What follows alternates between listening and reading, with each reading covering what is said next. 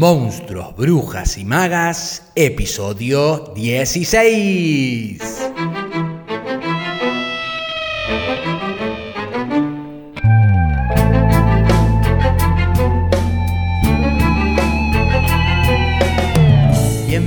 Bienvenidos y bienvenidas a un nuevo episodio de Monstruos, Brujas y Magas, un podcast producido por la Crespo Estudio, espacio multiplataforma que desarrolla actividades de formación, investigación, participación y encuentro vinculadas al teatro, el cine y la literatura. Actividades entre las que se encuentra el Club de Lectura Alto Viaje, de la cual se desprende este ciclo especial llamado Monstruos, Brujas y Magas, que se suma a la programación del canal y que te invite en lo que queda de este 2021 a pegarte un alto viaje literario compartiéndote reseñas, análisis, biografías de autoras y autores, fragmentos de audiolibros en la voz de invitades y todo, todo para quienes aman leer o, por qué no, escribir.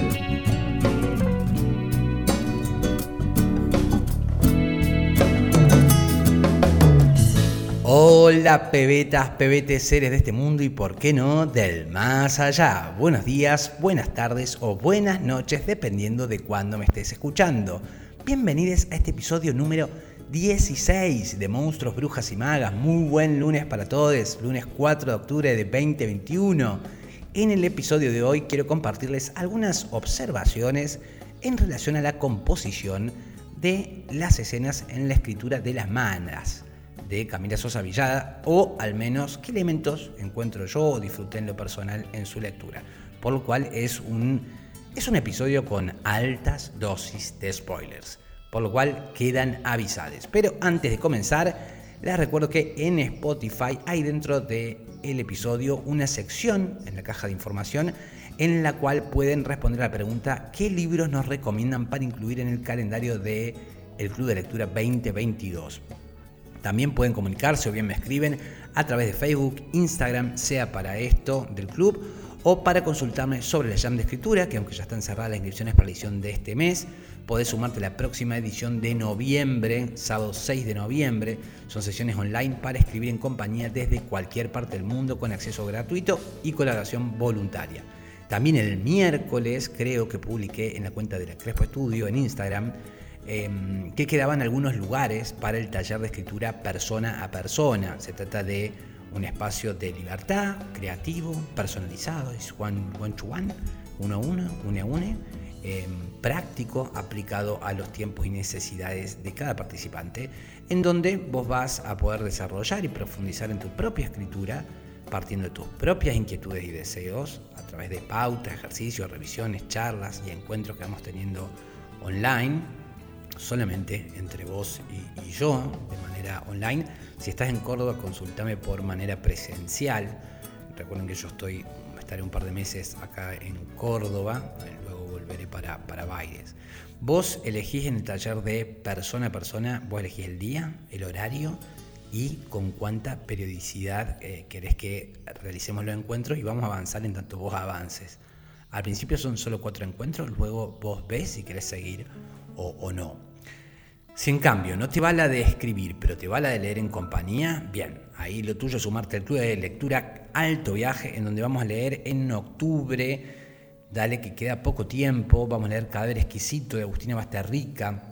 El primer encuentro sincrónico va a ser el sábado 16 de octubre, así que que apurate, son dos encuentros sincrónicos, uno al iniciar la lectura y otro al finalizarla, y yo te voy acompañando con guías de lectura sugerida, material audiovisual y bibliográfico, recomendando a través newsletter que te llegan los findes, un poco lo que comparto acá, y eso va a ser el 16 de octubre. Pero si querés recibir la guía de lectura previa para llegar al primer encuentro con material bibliográfico y de apoyo y de soporte previo, te recomiendo inscribirte lo antes posible.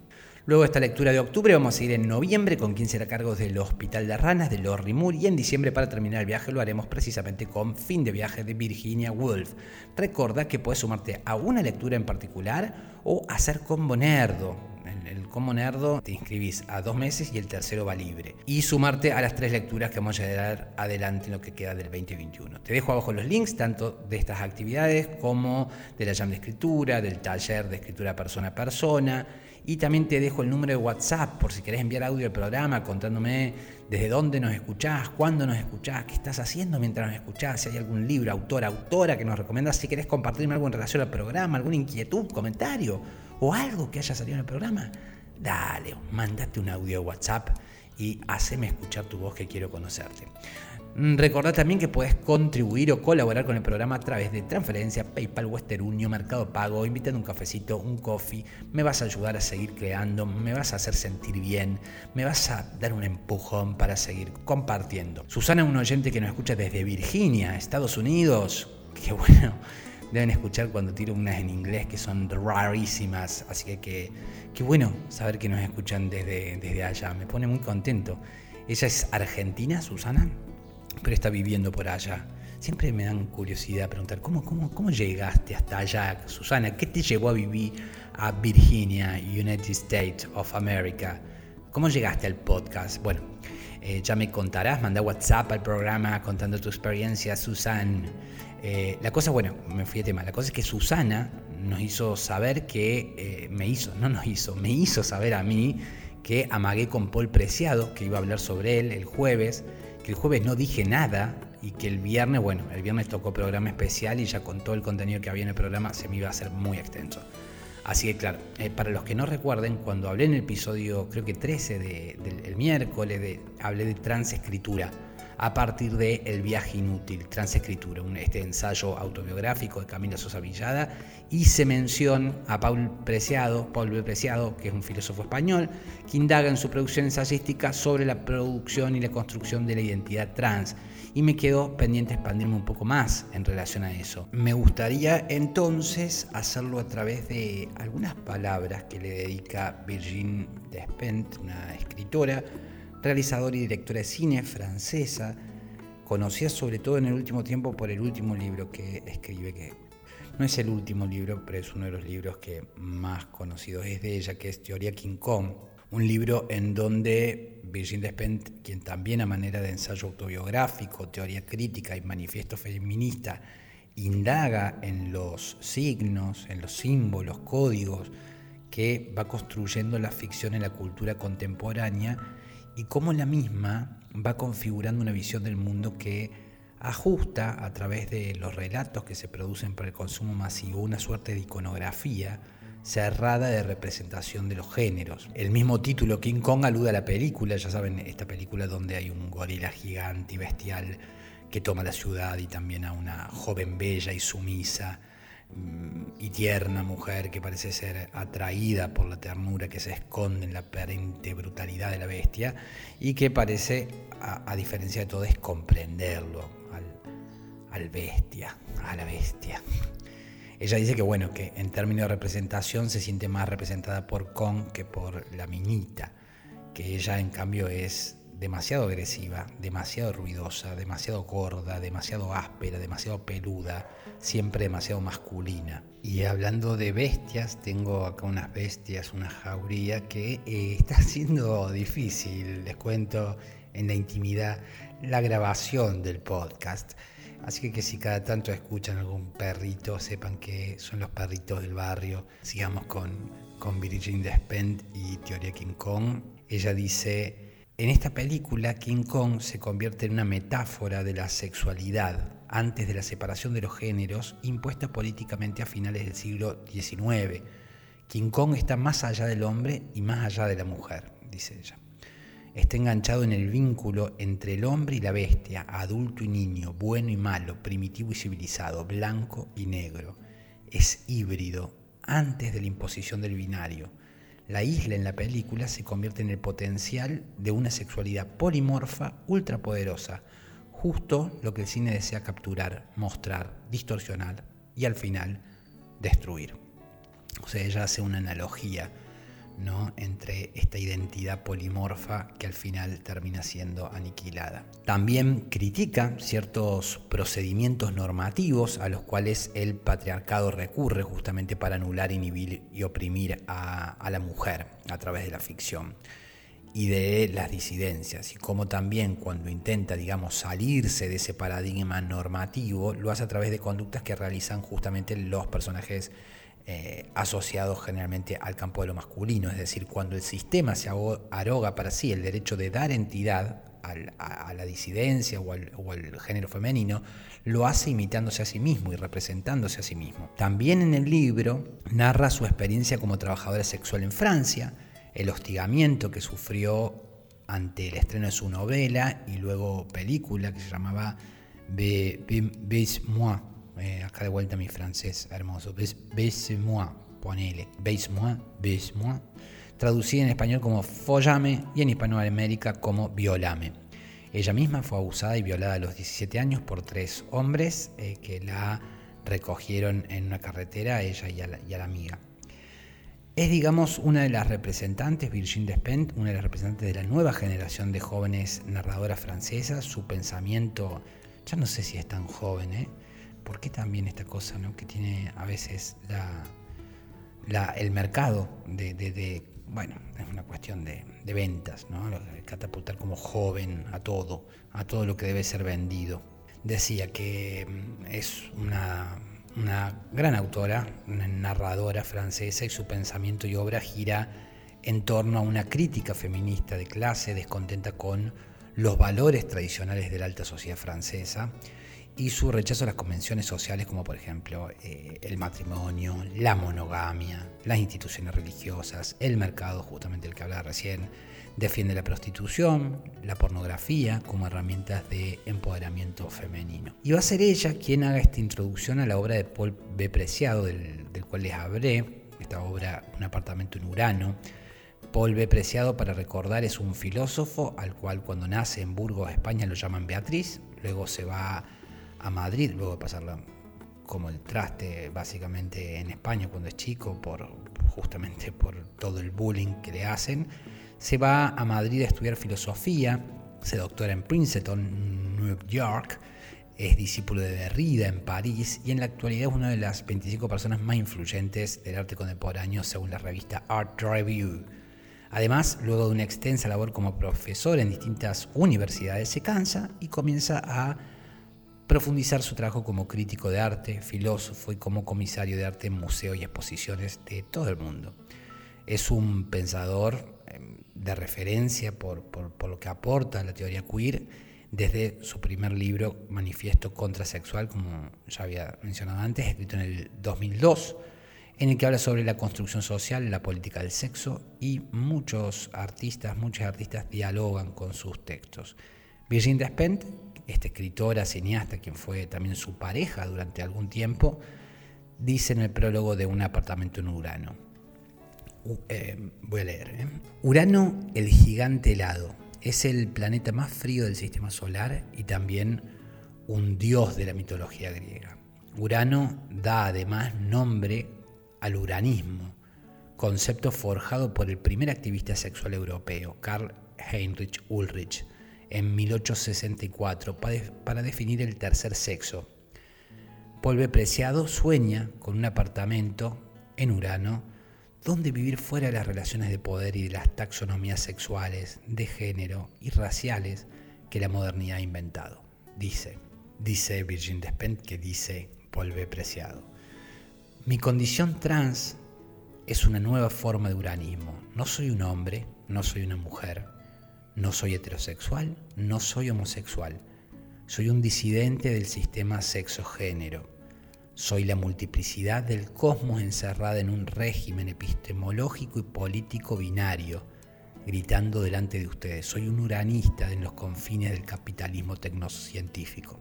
En este libro, que reúne una extensa serie de crónicas del cruce, relata su proceso de transformación de Beatriz en Paul B donde las hormonas y el cambio de nombre legal son tan importantes como la escritura. Esta no es solo la crónica, dice Virginia Despentes en relación a un apartamento de Urano, no es solo la crónica de una transición de género, sino también la de una transición planetaria.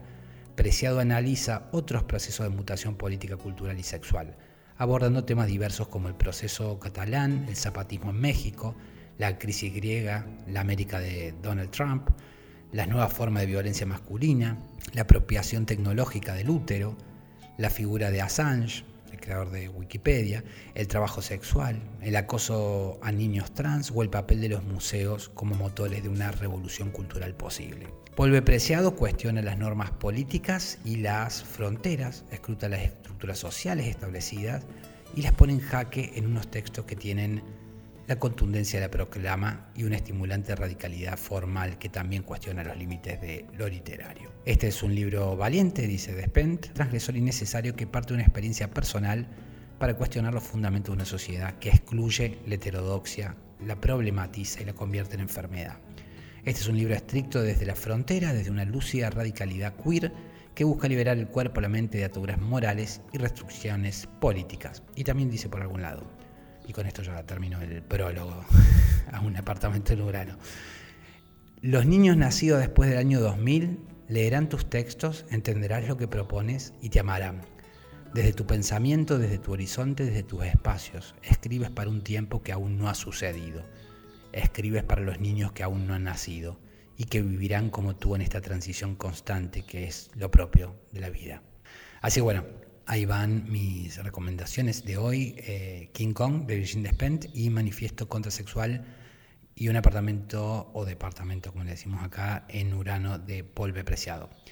Ahora seguimos con las malas de Camila Sosa Villada para hablar, como les había adelantado, en relación a la composición de las escenas en la escritura de las malas, o al menos qué elementos encontraba o encuentro yo y disfruté en lo personal.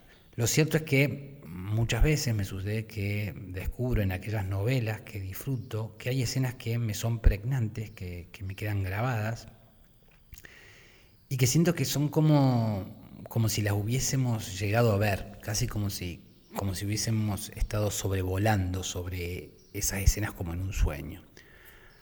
Otras veces la escena se estructura tan coherente al, al estilo propuesto por los autores que nos van dirigiendo a través de la escena, a través de la misma, ¿no? Tan, tan, tan así que uno siente que podría ser una película viva. Porque no solo la recorremos visualmente, mm, esta cuestión de imaginar es crear imagen, y la imagen no es solo lo visual, sino también es lo sensible.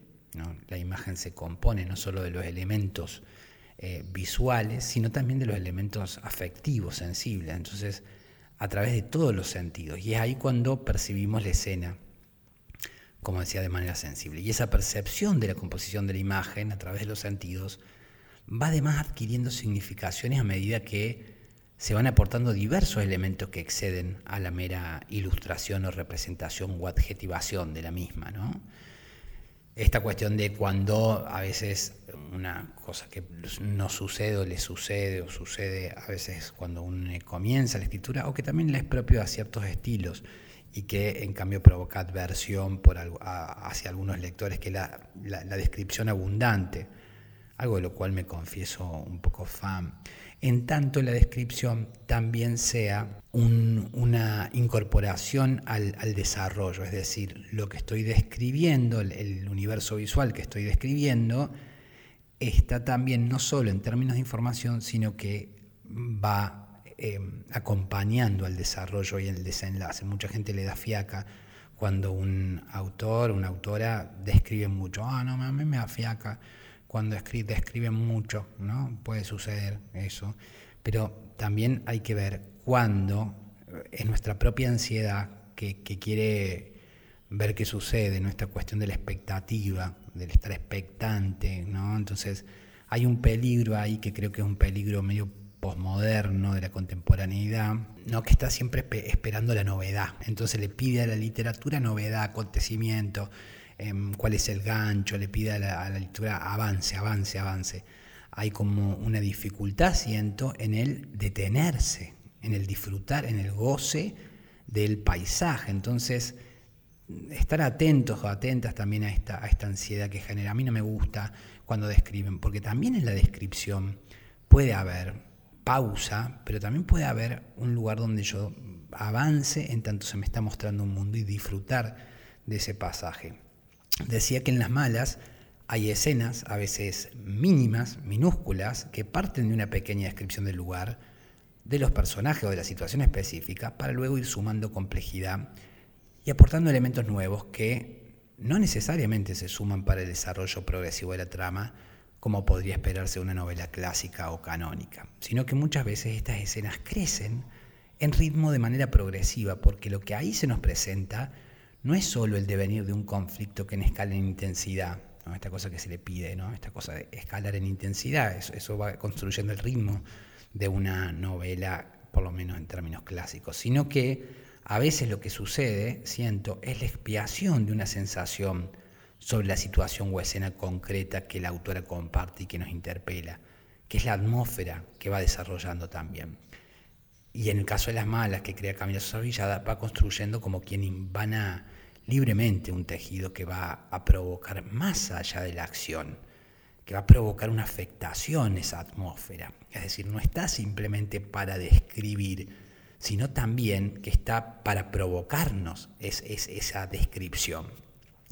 Y que expone a veces sin la necesidad de decir, solo dejándonos, digamos, la secuencia a la imagen, para que nosotros le pongamos las palabras también, si podemos, si las encontramos, de aquello que esa imagen nos provoca. Para dar cuenta de algo de esto me gustaría tomar la escena de la farmacia que dice algo así. Estoy sentada en la farmacia. Espero mi turno rodeada de viejos que también esperan. Entre ellos y yo no hay mucha diferencia. Tal vez la única que radique en la juventud de espíritu. Ellos son evidentemente más joviales que yo. Toda singularidad en mí, todo grano de belleza, ha ido a morirse allá afuera, en la calle. Uno de los ancianos vuelve de consultar algo en el mostrador y se sienta a mi lado.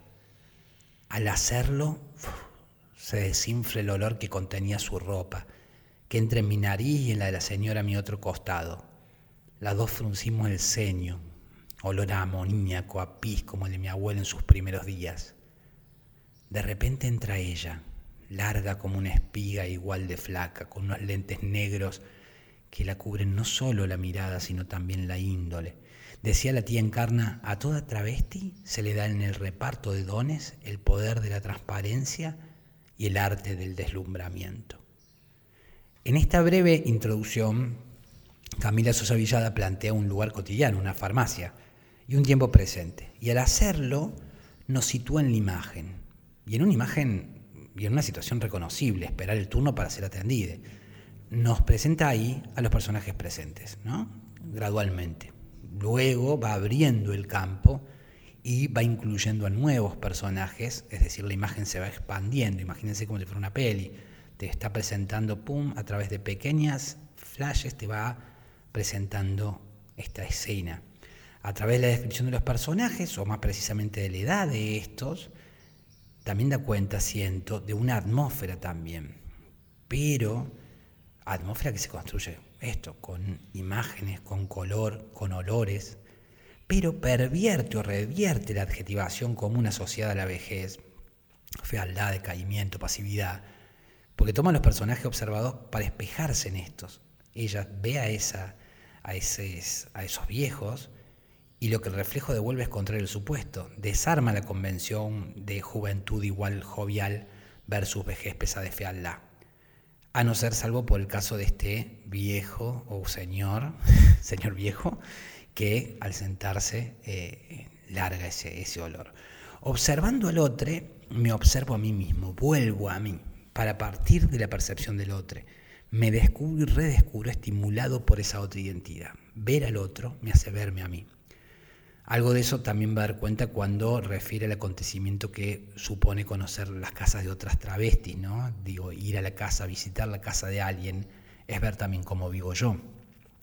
En este caso, esa imagen sobre sí misma que les dé vuelta es seguida por un nuevo elemento que continúa aportando imágenes sensibles, el olor agrio al pis, al amoníaco del anciano que se sienta próximo, y a continuación el olor trae un recuerdo que es el recuerdo nada más y nada menos que del abuelo antes de morir. Es decir, la imagen que se va componiendo viaja entre ese presente, el pasado y las sensaciones que se van generando en ese devenir. Lo que se siente es seguido por la consecuente expresión del mundo físico. Toda singularidad en mí, todo grano de belleza ha, sido, ido a morirse allá afuera, en la calle, a pies como el de mi abuelo en sus últimos días. ¿no? Esa síntesis o pasaje que hace de ese mundo interior, que se expresa como lúgubre, es interrumpido por la aparición de un nuevo personaje que plantea una variación y aporta un nuevo elemento en esa trama cotidiana. Porque dice, de repente entra ella larga como una espiga e igual de flaca, con unos lentes negros que le cubren no solo la, la mirada, sino también la índole. Y una línea más adelante va a describir, viste un jean ancho, lentes de sol y es tan larga y flaca como es posible ser solo en sueños. Es decir, el de repente plantea el cambio, casi como si la, la atmósfera se iluminara con este ser que entra. Es sugerido como una iluminación de la atmósfera presente. Y de nuevo, el devenir entre ese mundo exterior y el mundo interior de la narradora. Nuevamente el recuerdo. Y si al comienzo se constituyó la escena a través del olfato, en el caso del nuevo recuerdo se va a crear a partir de la voz que llega del más allá. Porque dice, decía la tía encarna, a toda travesti se le da en el reparto de dones el poder de la transparencia y el arte del deslumbramiento.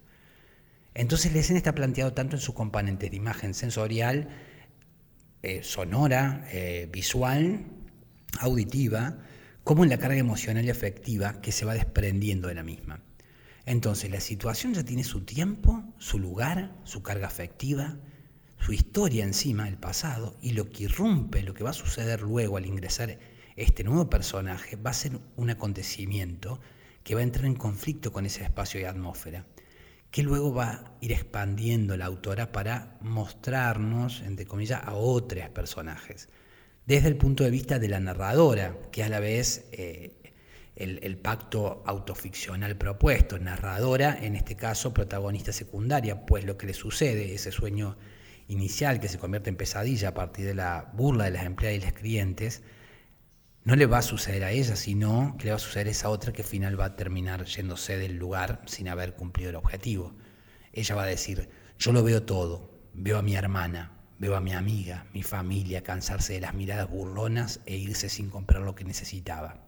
Nuevamente ahí la narradora se está observando en esa otra, se observa a sí misma y al colectivo, y al no poder en esta ocasión intervenir, transforma esa bronca, esa vergüenza de sí misma y de su imposibilidad o cansancio en acción y poesía, en maldición, manifiesto y denuncia.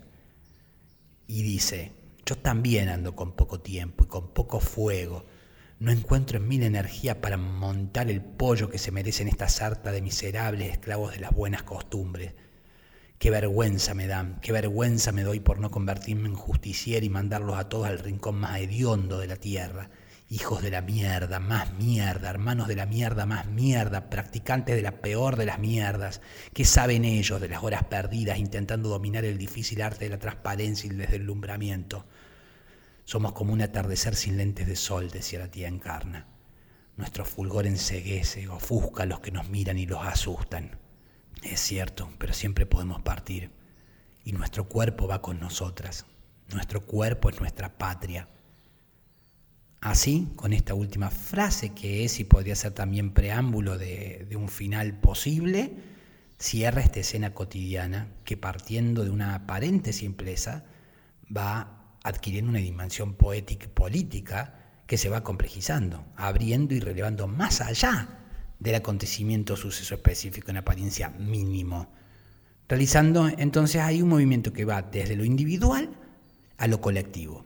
El sueño se torna pesadilla y la pesadilla es una realidad cotidiana que debe ser denunciada, manifestada y puesta en evidencia. Y así vamos también cerrando y despidiendo el episodio de hoy de Las Malas, eh, y también a Las Malas con Camila, de Camila Sosa y Villada, y que deseo hayan disfrutado tanto como yo al leerla y que si aún no lo hicieron lo hagan lo antes posible. Por acá quedamos hoy y acá queda por ahora este episodio número 16 y en donde Deseo haberles aportado contenido que haya sido de su interés y haber sido buena compañía y agradecerles porque ustedes han sido buena compañía para mí y valoro mucho que me sigan acompañando para aprender, descubrir, redescubrir y por qué no encontrarnos en el camino de este alto viaje entre monstruos, brujas y magas. Mañana martes comenzamos con la lectura de las cosas que perdimos en el fuego de Mariana Enríquez. Gracias por sus valoraciones en iVoox, sus suscripciones en Spotify, sus interacciones a través de nuestras cuentas de Facebook, Instagram, YouTube, Twitter, LinkedIn, por su participación en las actividades del espacio, por sus contribuciones, aportes, colaboraciones para hacer todo esto sostenible. Mi nombre es Facundo Rubiño, coordinador y creador de la Crespo Estudio y que les desea que hagan un muy buen día. Seré entonces hasta mañana martes, pebetas, pebetes, para seguir con más Monstruos, Brujas y Magas a las 7.30 Argentina por tu plataforma de podcast favorita. Thank you.